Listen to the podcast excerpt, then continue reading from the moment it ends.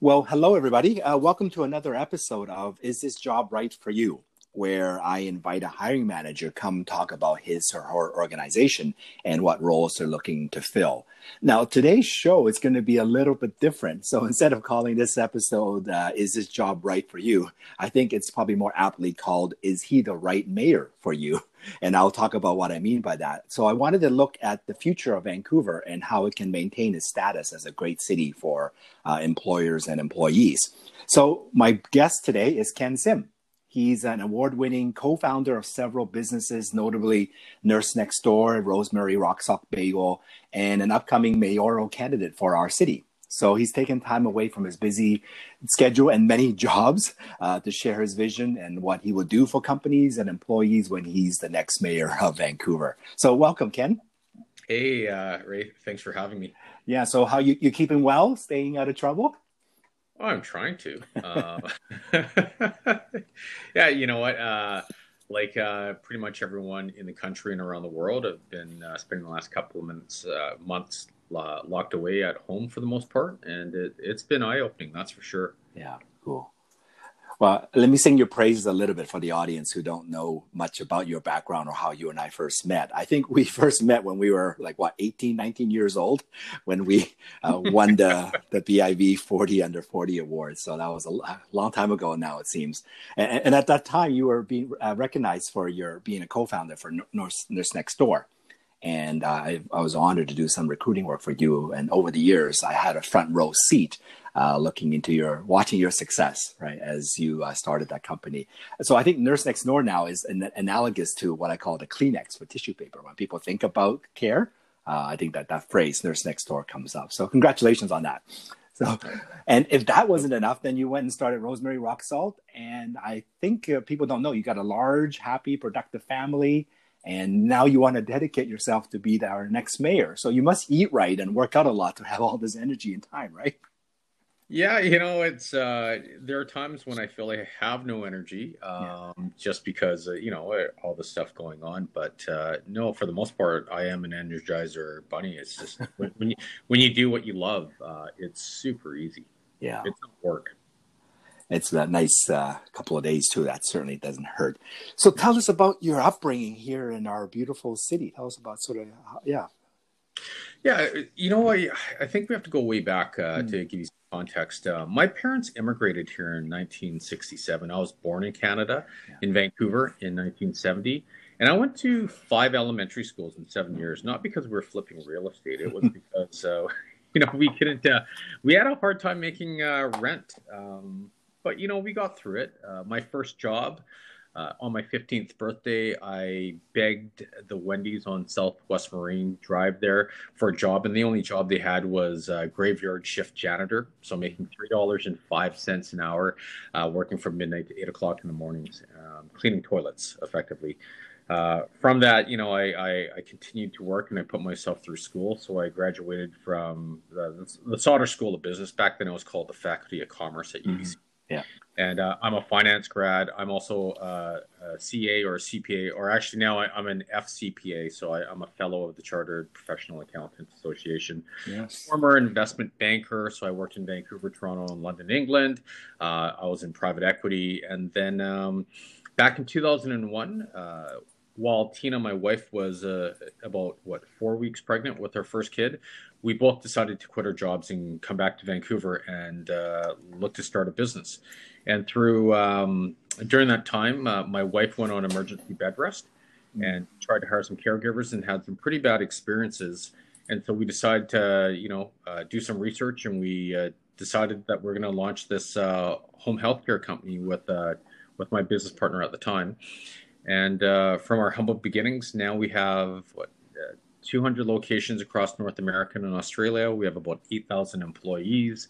Uh, things are great. Um, the second company we launched about six years ago now, or seven years ago now, mm. uh, Rosemary Rock Salt. Uh, we make Montreal style bagels. We have a bunch of locations uh, throughout the lower mainland. And, uh, you know, I, it, things are great for the most part, but for the fact, uh, um, you know, with the pandemic, uh, being in uh, you know a restaurant business has been really tough. Uh, not just for us, but pretty much every single restaurant um, in the on the planet, for that matter. Yeah, uh, it's been tough. We'll get, we'll get through it. Yeah, I think so. I think so too.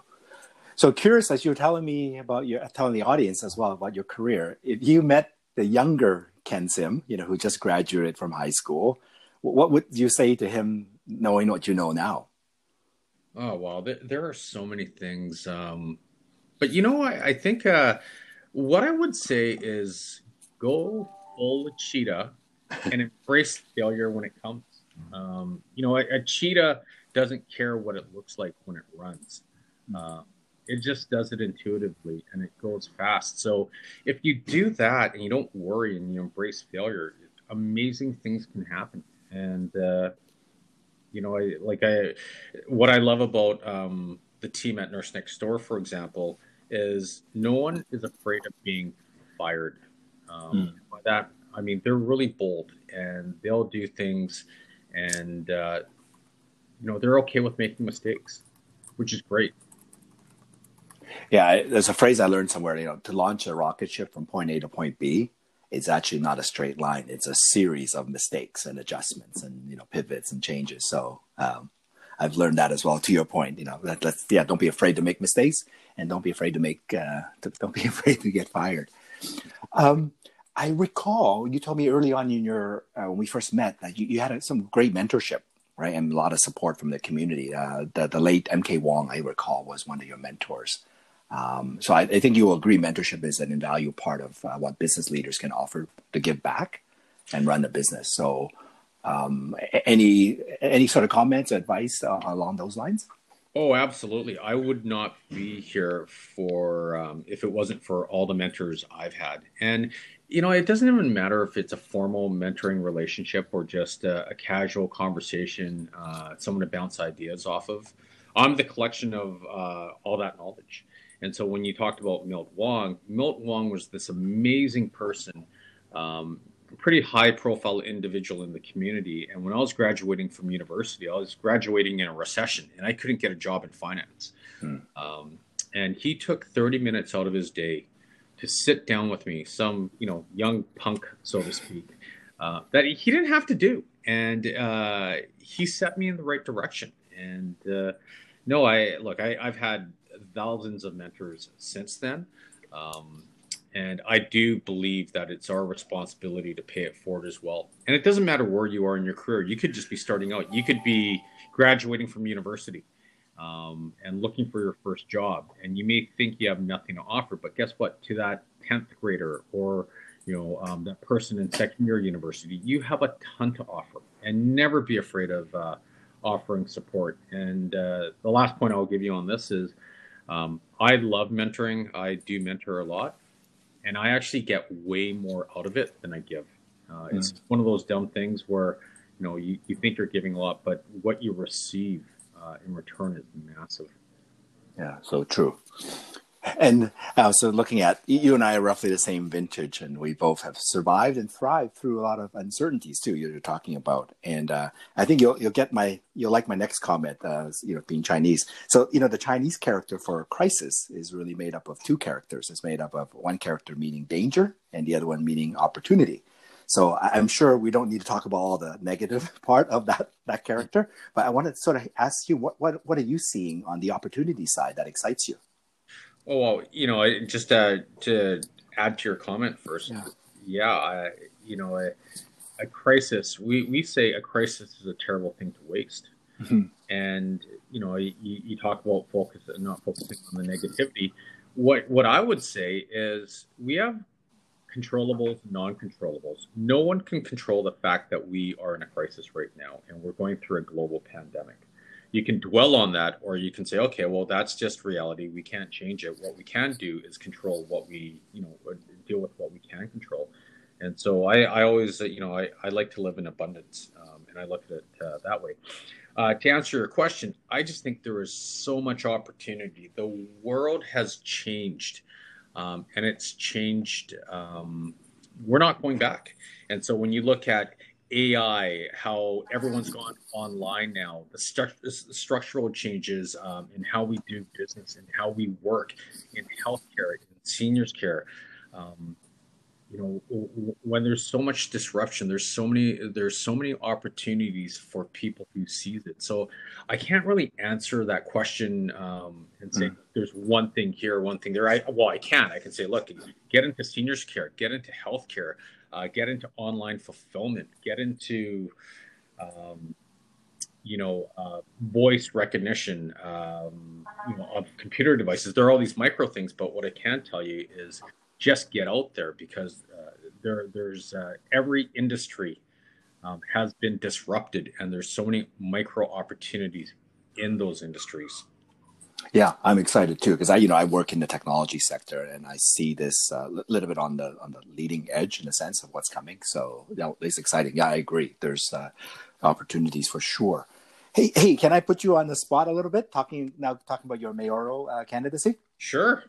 So I read your um, your op-ed piece and about what a city should not do during such times, i.e., you know, make blanket cuts cuts across all departments yeah. versus a more strategic and more optimization kind of approach. So, as business owners, you and I ourselves, you know, what, what do you think is a theory why such short-term decisions are made?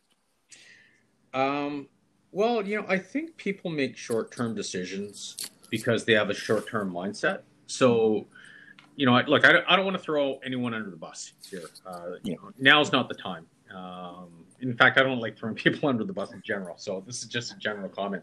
Yeah. Uh, when you look at politicians, they have a, you know, at least a, you know, uh, in a four-year election cycle, they have a two-year sort of time horizon because they're actually look. Most politicians are looking to get either reelected or they're looking at it as a stepping stone to something bigger. Hmm. And so I think those things are uh, the structure is set up wrong. Like you know, when when you look at your health, I don't think you look at your health in a two-year sort of window. When you look at raising a family, you don't look at hey, you know, let's just get through the next two years when you're raising kids.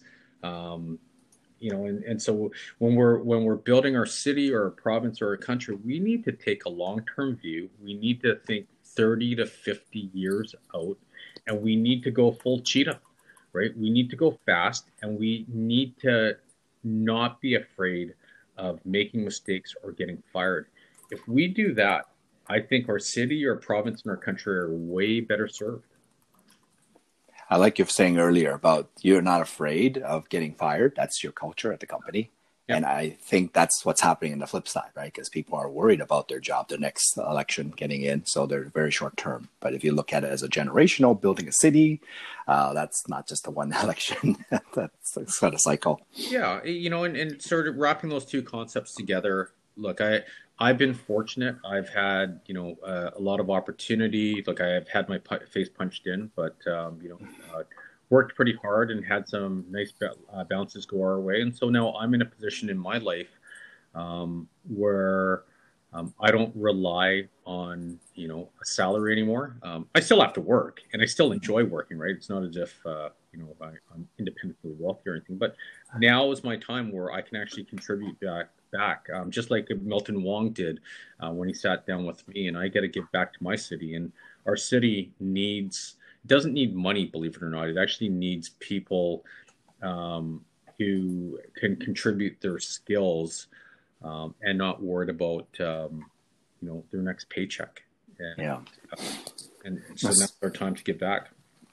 Yeah, I agree. And and speaking of all these uh, potential people coming, I mean, I'm again, I'm in tech, so I do see an inflow of tech workers. So I am on the, on the, I'm worried about the housing side. I don't know if you can speak to. Do we have enough housing for all these people coming in the, in the coming years? As you know, these micro opportunities will grow into macro opportunities you talked about. Yeah, you know that's a great question, and I don't think anyone has the answer. Um, everyone everyone has opinions, and so it's not that it hasn't. I, I, I uh, lack the ideas on this. I'm mm. just saying, look, the world has changed. Look at the pandemic right now. If, if I said if I were to answer this for uh, this question four months ago, I'd say no, uh, we don't. Um, but now with um, there's been a structural shift in how people view things, and everyone's receptive to doing Zoom meetings now, which means you don't necessarily have to live and work, uh, let's say downtown in the downtown core. So I, that's one of the structural changes. But um, you know, if we're going to talk about how we build our city, um, do we have enough housing? Uh, that it moves all the time. I don't think we have the right type of housing. Mm. And by that, I mean, if you look at, let's say, the condos that are being built in Vancouver, um, we've set them up in such a way that we haven't been, as a, as a city, been incented to build three bedroom condos. And where that falls in is we attract all these amazing people to our city, let's say the tech community. And then as soon as they want to start to have families, guess what? Yeah. They don't have a lot of options. No, so no. we need we need to get ahead of uh, this. That's just one issue with housing. The other uh, issue with housing, it's more structural, in the sense that um, the way we operate our city, uh, there's so many um, delays in getting permits. Um, you know, it could take years to build anything, and the additional cost. I remember when I ran for office in 2018, the stat was between 25 and 54 percent of the cost of every single new condo or home um, was attributable to permitting fees and delays.